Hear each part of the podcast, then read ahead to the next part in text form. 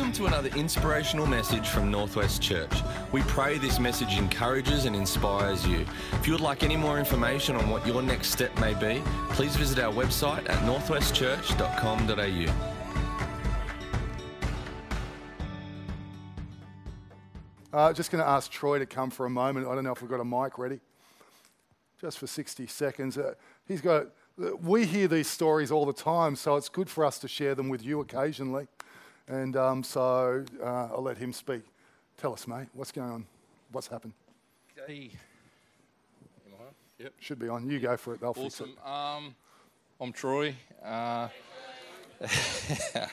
um, last fortnight's sort of been a difficult time for Marie and myself um, with a, a dad passing away, and I suppose what uh, we noticed as husband and wife is how our church family sort of come around us and and just actually cradled us through this um, pretty tough time. So um, yeah, uh, and in our connect group, um, Mitch Padmos and Cindy were amazing, and everyone in it they sort of phone calls, text messages, um, dinners, um, everything that sort of a church should look like um, did and c- come through with the goods. So we are forever grateful um, to everyone, our church family, and and uh, yeah, all we had to do was ask or you know let people know how we were feeling, and they were more than happy to help us out. So. Connect groups are good, I tell you. Yeah. so if you're not in a connect group, get in one. but yeah, Good work, mate. They, um, thanks, mate. I know that we, we, um, he'd been telling us, and we, we hear all these great stories that we don't always get to communicate. They're everywhere. And, um, and, you know, Troy, I didn't know what he was going to say, so I didn't know he was going to mention that it was his Connect group that gathered around them. But, you know, you've heard me say a million times, it's often not that the church doesn't care, it's often that the church doesn't know. And, and so it's so important to be connected beyond, you know, like an hour on Sunday. Um, because when things, I never used to go to a connect group myself, led a church that had them, never went to one, didn't care for them, did it because I know that's what churches do. And then one of our children years ago got sick, and I noticed that everyone who came to the hospital was from Bronny's Connect group. And so I thought, well, if I'm the pastor and it's the Connect group, what happens for anyone else? Because pastors often get treated special, and because we're special in weird ways, Carol Herkin. And, um, and, uh, and I thought, well, if that's the case for us, what's it like for everyone else? So we've been passionate about it ever since, and um, just encourage you around it. Um, last weekend, we took up a mission offering uh, for the end of March. We've been talking about the poor, it's personal. And we really, I thought we had a great outcome. We raised $15,000 across um, the two services here last weekend. So well done to everybody who contributed to or was in a position to contribute. Not everyone is always in a position to contribute. And um, so that means uh, it was more than 15. So it's nearly about four grand to each of those partners over and above whatever else we do across the year. So, so that's a good injection of funds into what they're doing. And um, so well done. Very good. All right, we're going to get on into this. Hope you're praying for our Prime Minister in your own life um, in these days in which we live. Let me pray. Heavenly Father, thank you um, for the opportunity we have to orientate our lives around the Bible tonight. And um, we would pray, we do pray, that you, you would do a, something with this that, that helps people, that strengthens them, uh, that people would be more courageous. They'd find courage in this. Uh, they'd find, Lord, um, strength in this, that God, out of these words, would come um, like a fresh way of seeing uh, around the subject we're about to talk about in Jesus' name. Amen. Amen. James chapter 4 and verses 2 and 3 says this You do not have because you do not ask God. And when you ask, you do not receive because you ask with wrong motives. Of course, that's not true of you. We know that. Um, but he's writing to what is a pretty solid letter in the book of James uh, to the churches. You do not have because you do not ask God. I just want to pause there for a moment. Isn't it interesting that God, although He knows everything, on some fronts, in some ways, limits His response to us asking Him? That's interesting to me. Now, there's a whole lot of reasons for that. There's humility involved, there's surrender involved, there's faith involved. But the Bible says that there are things that we don't have simply because we don't ask. Um, I find it interesting. And there are things that hinge on us asking for them to become realities. I kind of don't know, I don't know what to make of that thought, but it's true. And so, what's true of God is true of people and it's true of life, isn't it? Um, if I think about it, sometimes to get an answer or a response or an outcome from me, I need people to ask me. Uh, if, for example, um, there's a party that you know I would um, think that I would normally get involved, invited to, um, with say close friends, there are times when I'm like, I know I could ring and go, Am I meant to be there? Who knows? That would be kind of awkward. Um, and so you don't. You wait till you're asked, even though you expect it. And um, there are other times when, if I'm honest, um, I'm willing to do or go or whatever, but I'm not going to go unless I'm asked. If, if you don't ask me, I'm just going to move around it. You know what I'm saying? Like moving house. If you ask me and I'm available, I might do it, but if you don't ask me, I'm probably not going to say, hey, I'd like to move house with you on Saturday. Because he knows in a church like ours, you could move someone's house every other week. It, it, it just becomes impossible. And um, sometimes to get an answer, a response, an outcome, it just takes asking. And I'm, I'm like that, and I think you're probably like that too, aren't you? Um, um, we just asked around a missions offering. I doubt too many people in the room were thinking, I'm going to give extra to missions this month. But in the asking of the question, we had a generous outpouring, a generous response. Um, sometimes we just need to ask the question Are you like that? It's not that there's a lack of openness, it's just that sometimes we need the questions. And, and I've also noticed this some people are really bold at asking, aren't they? Can you think of some? Try and think of someone now that asks so often that they're kind of annoying. Do you know what I mean? I can think of a kid I know. It's not one of my own, so I'm not going to get fined for this statement. I'm not going to use the kid's name, but anyone who's close to me who knows that child already knows who I'm thinking of. And they just ask whenever they want. If they want it, they ask. Doesn't matter whether it's to go on a ride, be at the front of a queue, or get something purchased for them. They will ask. And I tell you what I've noticed, apart from the fact that to those who don't ask, it's a little bit annoying, what I've noticed is that they tend to get more of what they want than people who don't ask. Sometimes in life, when it comes to God, when it comes to people, we just have to ask the question, right? And so I want to talk to you today about um, the big ask or an ask like no other. You can term it however you want, because I think the church needs a bit more of that kind of thing going on to make the ask um, that, that God asks us to make to people. So let's talk about it. Matthew chapter 22, um, verse 1. I think it's coming on the screen. Matthew 22, verse 1. Tell me if it comes on the screen. There it is. Jesus spoke to them again in parables, saying, We're just going to move right on through this, so you keep flipping as I keep talking. Jesus spoke to them in parables, saying, Not much of anything, really. the kingdom of heaven is like a king who prepared a wedding banquet for his son. He sent his servant to those who had been invited to the banquet to tell them to come, but they refused to come. Remember, it's a parable. Then he sent some more servants and said, Tell those who have been invited that I have prepared my dinner. Uh, um, my oxen and my fattened calf have been butchered and everything is ready. Come to the wedding banquet. But they paid no attention and went off, one to his field, another to his business. The rest seized his servants, it gets worse, mistreated them, and killed them.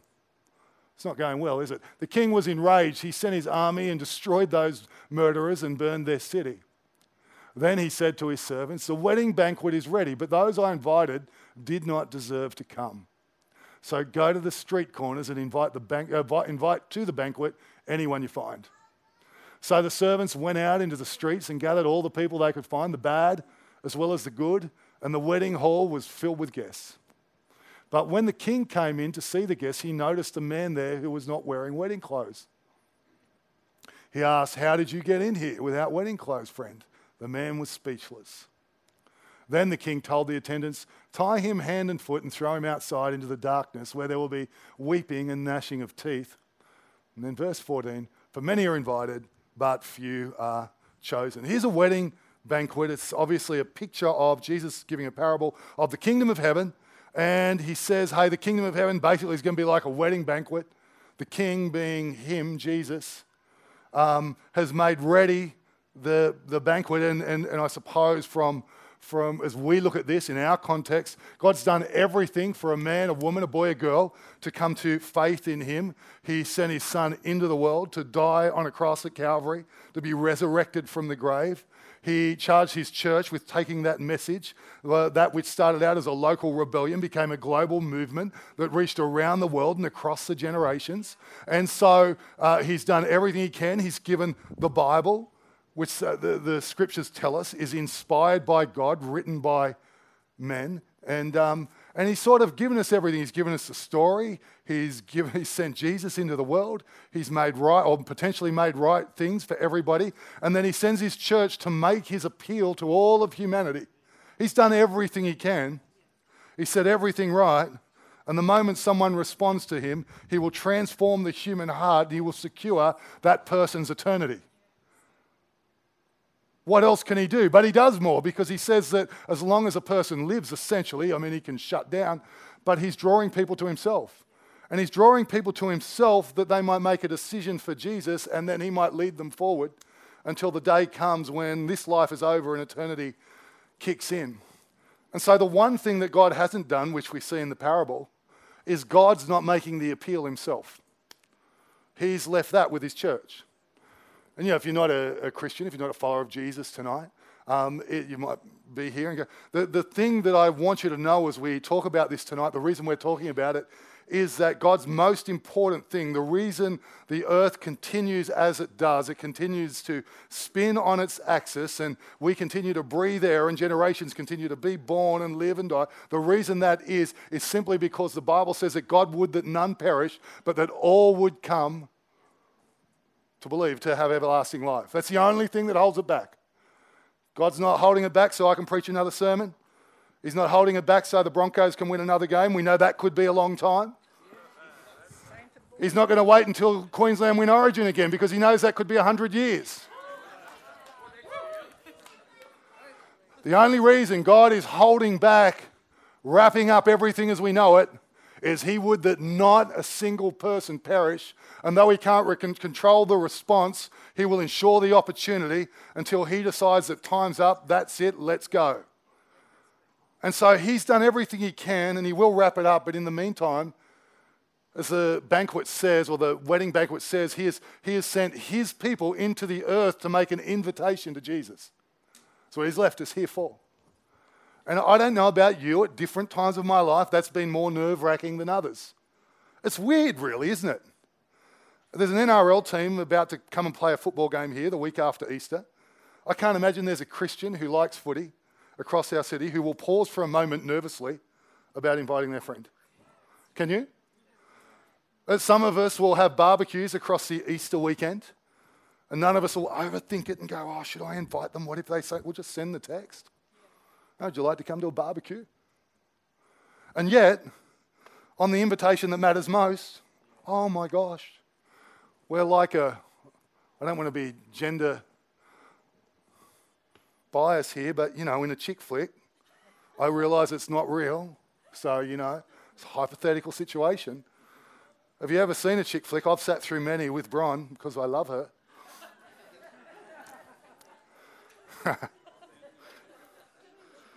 They overthink stuff. They just plain overthink stuff in those movies, don't they? It's crazy. It's out of control. But I reckon Christians are worse. We overthink it, don't we? We overthink it. Like, I'm not being funny. Well, you got eternally on the line. Life hinges in the balance. And we're here overthinking the deal. And so the Bible comes along and says, hey, Uh, then think about this. Not only did God leave us his message, not only did he make it clear, not only did he say, he just took all the pressure off, he said, You just sow the seed, you just do the watering, I'll do the work, don't worry, you're not that good, you can't get it done anyway. Not only does he do that, in Acts chapter 1 and verse 8, he tells us that he'll give us power to get that done. I mean, it's crazy. And so here are some thoughts. Number one, just, just when we're thinking about an invitation, when we're thinking about a big ask, because there's some things that won't happen without an ask, just remember who it's about, because that changes it for me. If I make it about me, the ask becomes awkward. But if I make it about who's in front of me, the ask becomes important. The high stakes of a human soul. And let's face you know, I was singing those words before, I'm thinking, man, who doesn't want to invite somebody to that?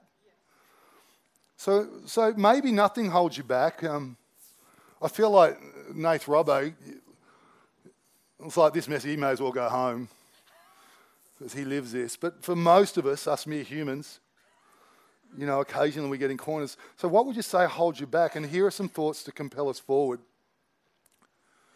Um, who do you have credibility with? Like already, who do you already have credibility with? Because whoever I have credibility with is likely to receive an invitation from me. Oh, we'll just use Easter for the rest of the message. Is that okay? Because we know that the optimum time that someone would say yes to coming to church is Easter. And then we put it at the lookout on top of that, and we know that a third of that gathering on Easter Friday on the hill, um, we know that a third of that gathering is people who don't regularly go to church. So we know it works. In fact, before we started, I told everyone that it wouldn't work. So there's no way people who don't go to church are going to go to church outside where people can see them. And we found out that people who don't go to church are more likely to go out to church when it's not inside of a building. How? Who would have thought? Don't you love Easter Friday? You know why we started Easter Friday? Because we couldn't get anyone to come to church.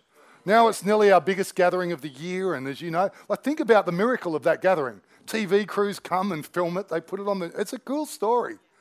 We can't fit everyone on top of the hill anymore. We have to run buses up and down it. And it's not because all the Christians are there, because we can actually fit the Christians in. Oh, maybe not. But, but it's because people who don't know Jesus come to that service.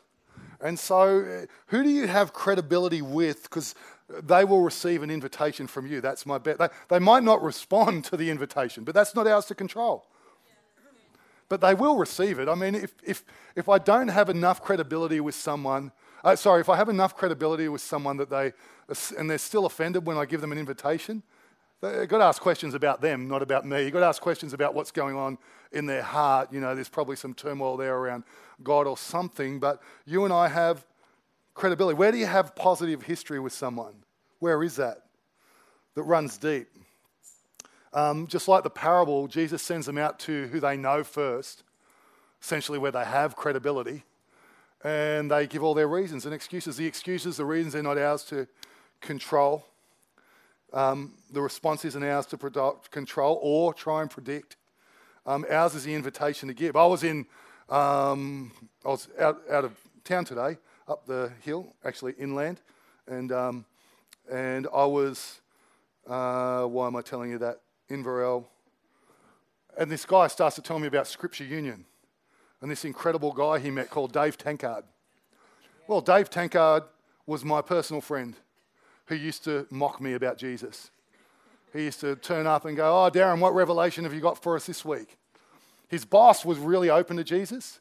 I used to talk to his boss in his office all the time, but in those days I had a regular job, and, and Dave was really close. He used to give me heaps. Bron and I became friends to him and his wife and he'd come to church, but he had no intention of serving Jesus. It was only to please his wife. And then one day, out of nowhere, like a Dave is in church, and the next thing you know, he's surrendering his life to Jesus. The guy, I mean, if you know him, I feel like he's more a Christian than me. Like, it's not that hard sometimes, but you got the like the guy is just he's just on fire. You can all leave. They um he's just on fire. But you couldn't have predicted. In fact, Bron and I had this conversation about Dave. Here's a conversation. We know that Jude's really soft, but we're going to stay friends with Dave if he never makes a decision because that's how unlikely it seemed. And yet, in a moment of time, because of invites, he finds himself in a place where God gets a hold of his heart, and his life, and his family, and his future, and his eternity is forever changed. I couldn't see it coming. I couldn't use him as an example of me having faith to see tonight because I didn't have faith to see. I had faith to see for his wife because there were signs. Who knows that's not faith at all? So here's the thing around credibility where you have positive history. If, if, if you've got credibility, if you've got positive history, if not now, when? Where, when would it be? What would need to happen? What would need to change? What would be the sign? Do they need to literally say, I think I want to become a follower of Jesus for the rest of my life. Could you baptize me in water this afternoon? Like, what would be the sign for you and I that that's, if not now, when? If, if not you, who? Like, there are people in my world that don't know you. The, maybe the only Christian they know is a Christian is me. And so if it's not now, when? If it's not me, who? If it's not you, who?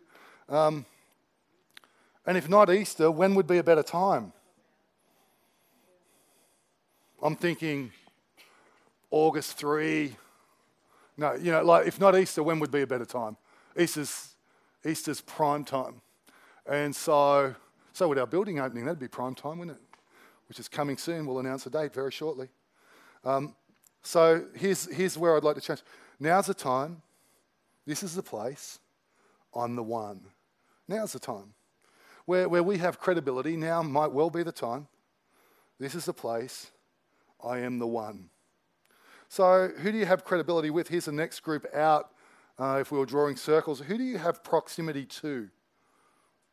That's the question I'm asking. Who do I have proximity to that might be open to an invitation?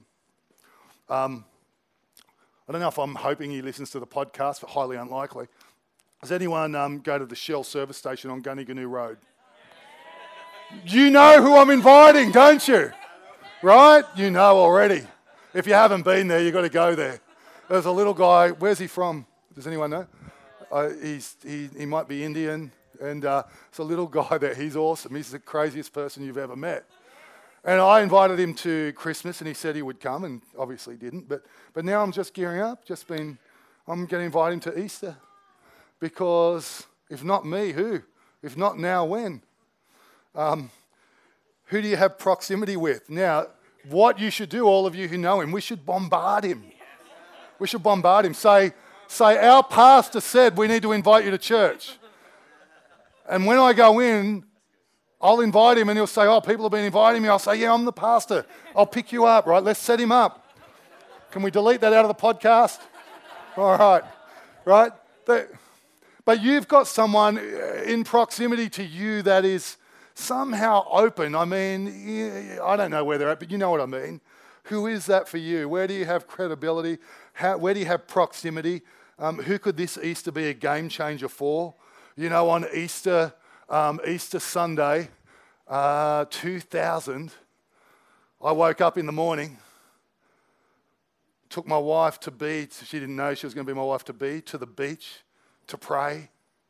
Easter Sunday morning in Coffs Harbour as the sun came up, and I made my, what is it? Proposal to her. Easter Sunday. Can you be any more spiritual than that? Come on, Resurrection Sunday. So, so made my proposal. She said no. Then she said yes. Had a limousine waiting to pick us up. Went off to a um, resort for a beautiful breakfast. Then I forgot about the limousine. I didn't have them stay. I just had them drop us off. So what really is, if you know our life, it really is like a snapshot of what was to come. We're out on the freeway hitchhiking back to church after, after it. And um, um, but here's the thing there's just sometimes an opportune time. That seemed like an opportune time to me. This Easter is an opportune time for someone, and I don't know who it is in your life, but, but just be open to it. So, you know, who's got proximity? Who's, who have you got credibility with? Here's the next one. Who, who are very Christian talk here. Um, who might be open? Are we open to the promptings of God? Yeah, if you're not a, a believer, what we mean by that, the Bible talks about this idea that God um, stirs the heart, that God speaks to the mind, God even whispers to our spirit. I mean, it's a cool thought, and some people don't like it, but I think it's cool. What would we prefer? That God was silent? I know which I'd take. And so, you know, just being open to that in our lives. Uh, I've got a friend who, who was in a situation, he wasn't a believer, and he prayed a prayer. He's a Queenslander, this guy. He prayed a prayer and he said, God, if you're real, this, this is a weird story. He said, I'm going to go to the top of this hill, I'm going to pitch a tent, and if you send someone to tell me you're real, I'll believe. He was out of options. He went to the top of a hill. This is a friend, remember the punk guy? And um, he goes to the top of the hill. The next day, a guy turns up and says, I don't know why I'm here, but I just felt like I needed to come here. And he said, he, he, like, are you a Christian?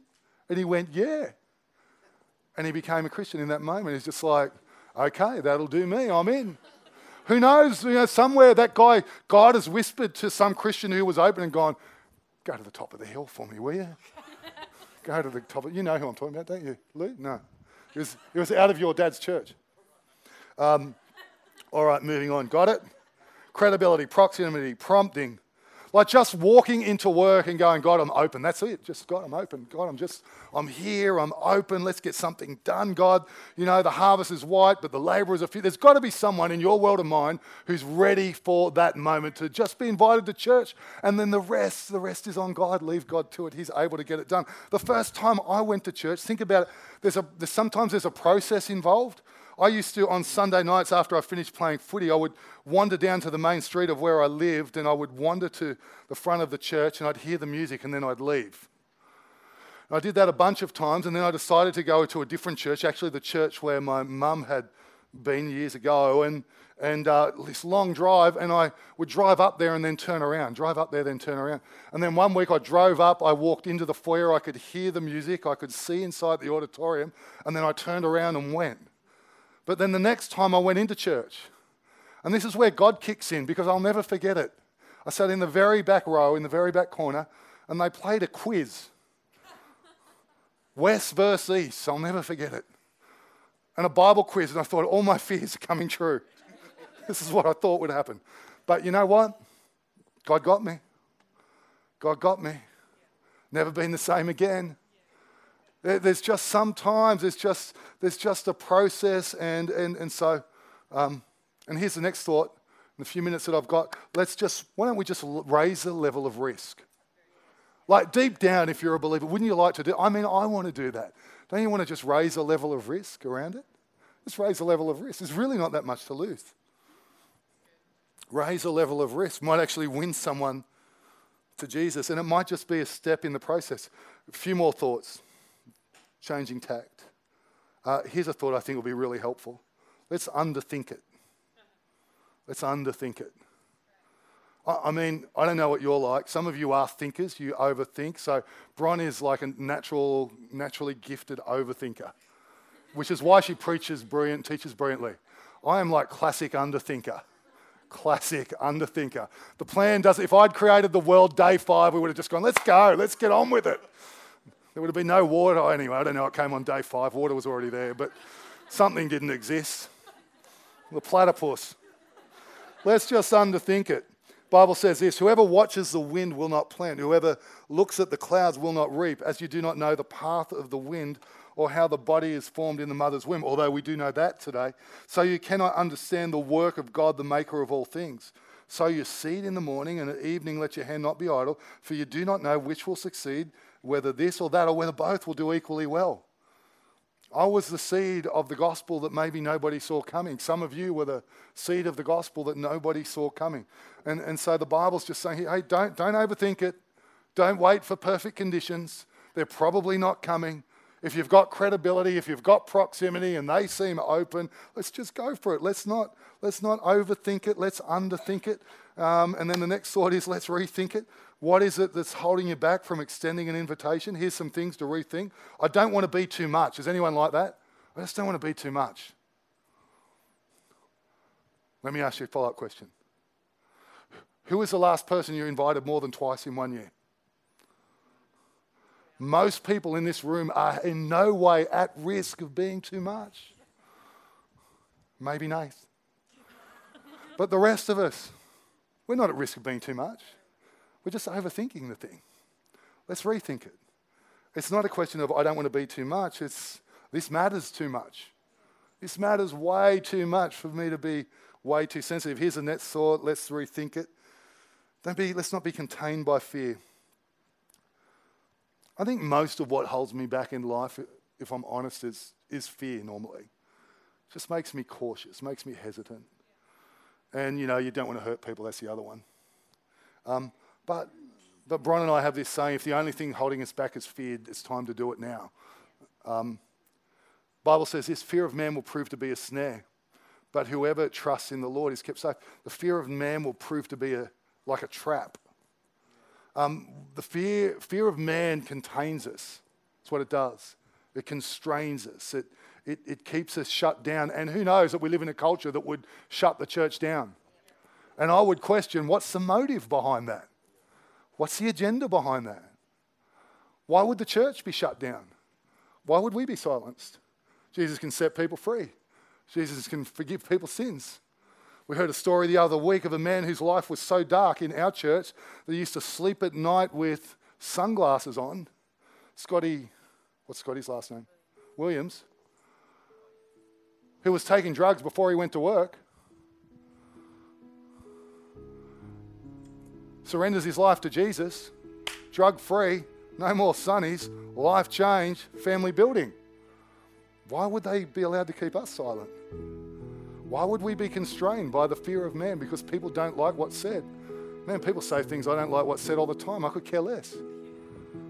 You and I, let's let's let's let's let's not let's not be. Instead of contained by fear, let's be stirred with faith. Oh, I love it when Samuel walks in on the young King David. David's just a shepherd boy in the back blocks of nowhere. And no one can see, except for Samuel, that this is the future king and even David's own dad. Samuel can see it. Samuel can see that this boy is a future king. And you know, the next people to come to faith in Jesus, as it stands right now, don't know him at this moment, aren't in church. I can still remember the first time I lifted my hands in a church service, which is kind of weird if you haven't got a church background, right? And I lifted my hands, and my brother was next to me, and he'd started coming with me, and I was freaking out. And I just opened my eyes, and he was doing the same. And I don't know who, I, I'm, I do not know if he was looking at me and went, oh, it's okay. But we're, one minute we've got no idea, and the next minute our eyes are open. That's what the Bible says. There's something miraculous that goes on. Yesterday we were blind. In the moment we see, contained by fear, no stirring faith that sees, and then, and then finally, as we wrap this up, remember, let's rethink it. Our invitation is never failure, it's always a success. It doesn't matter what anybody does with it, it's already a success in the moment of giving it because God can take that and use it. At the very least, I've written here it's a seed with eternal possibilities. For some, it's a link in the chain of a process towards God. And thirdly, it could be the prove to be the catalyst moment for somebody to come to know Jesus. So here's where I want to wrap this on two thoughts just to live on green I heard this a few years ago and I've done it in decision making. I don't know if it's hurting us yet, but I've been living it ever since. It's just to live on green, and the only amber light is Bron, just making sure that we don't destroy everything and everyone. And but to live on green, going, well, I think that could work, let's go for that. And just to live on green around invitation, what if we live just on a green light? Just green light, and say, God, well, if you want me to stop, if you want me to pause, uh, you show me orange or red, but I'm going to live on. Oh, that would have been a great catch. I was there. Live on green this Easter. So here's where I want to wrap. I want to wrap with the prayer. For, I want to wrap with a prayer for you and a prayer for myself. That Paul asked the Ephesians church to pray for him. Listen to it in Ephesians 6. Paul says to them, and pray in the Spirit on all occasions with all kinds of prayers and requests. With this in mind, be alert and always keep on praying for all the Lord's people. Pray also for me that whenever I speak, words may be given to me so that I will fearlessly make known the mystery of the gospel for which I am an ambassador in chains. Here's what I want to pray pray that I might declare it fearlessly as I should. Now, some of us know how to articulate the gospel, but even if we don't, just to articulate an invitation this Easter or whenever. So, will you stand with me? I want us to pray this. I'd ask you that at the end, you, you can pray with me. You can lift your voice if you want when I pray, or you can just say amen or amen, whatever your tradition at the end. But would you, over the next few weeks, just between here and Easter, would you pray this for other people gathered here, people right across our church, here in Tamworth, in the other places where we are, and for churches generally, just right across our city and right across our region? Would you, over the next week, just be praying this for, for godly people, not because we need them to be bold, but because people need to come to know Jesus. All right? Why don't you close your eyes with me? Let me pray. If you're comfortable, you can lift your voice. And we just want to pray for that fearlessness to be in each one of us. Heavenly Father, we thank you for everybody here tonight, God. I know so many people that are, Lord, um, love you, followers of you, devoted to you, desperate to be, Lord, um, the bold that Paul talks about. So, God, we pray for each other tonight that we might be those who are fearless. May you give us a fearlessness as we invite and as we articulate the gospel. May you cause courage to be within each person, Lord. May you cause each one to find uh, a fearless voice, Lord. And, and God, may faith be uh, open people's eyes to see Lord, the potential in people, Lord, the potential salvation that's coming and that you're at work. We ask all of this, God, in Jesus' name. And everybody said, Amen. Amen. Hey again, thanks so much for joining us on this podcast. Whether you are new and exploring faith or a follower of Jesus, there is a next step for you. There is always room to grow, more to be done, destiny to be pursued, and people to be reached. So, what's your next step? To find out, head over to northwestchurch.com.au. And thanks again for listening.